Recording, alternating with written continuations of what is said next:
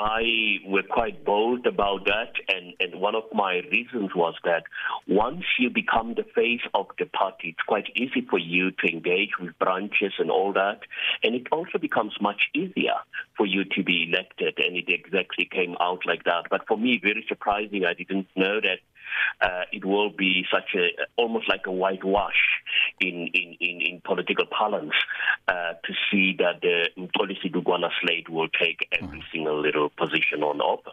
It was a race between Dukwana and the form and the Free State Premier, but does this now spell the end, perhaps, for the once Free State strongman and the former SG of the ANC, Ace Magashule? Well, I, I think for me it's a, it's a watershed uh, moment for the Free State, for the country to move perhaps away from the legacy of uh, Ace Magashule. He has been blamed correctly or wrongly for a lot of things that happened here in the Free State. And depending on whether the new leadership will not go along the line of political arrogance because that's what's happening. Already yesterday, I was at a conference and you could hear that some delegates said that, uh, you know, the new leadership have already spoken that they're going to, uh, you know, clean uh, sweep clean every little uh, position in the Free State, premier and all that.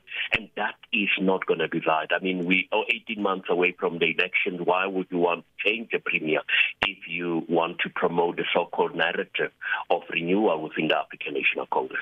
Now, almost half of the Free State delegates abandoned the conference, with some claiming that the elections were rigged, and we saw similar concerns being raised at the party's Nasrec conference.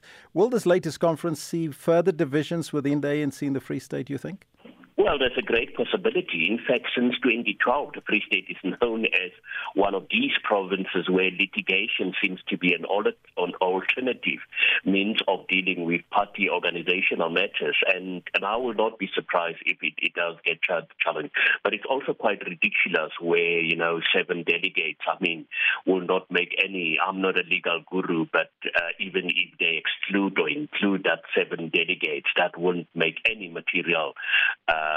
You know, difference to the outcome of the elections if that's the only gripe that they have. But I just thought that maybe this was an opportunity even for the disgruntled members to say, but maybe let us just rally behind the elected uh, leaders for the sake of the residents of this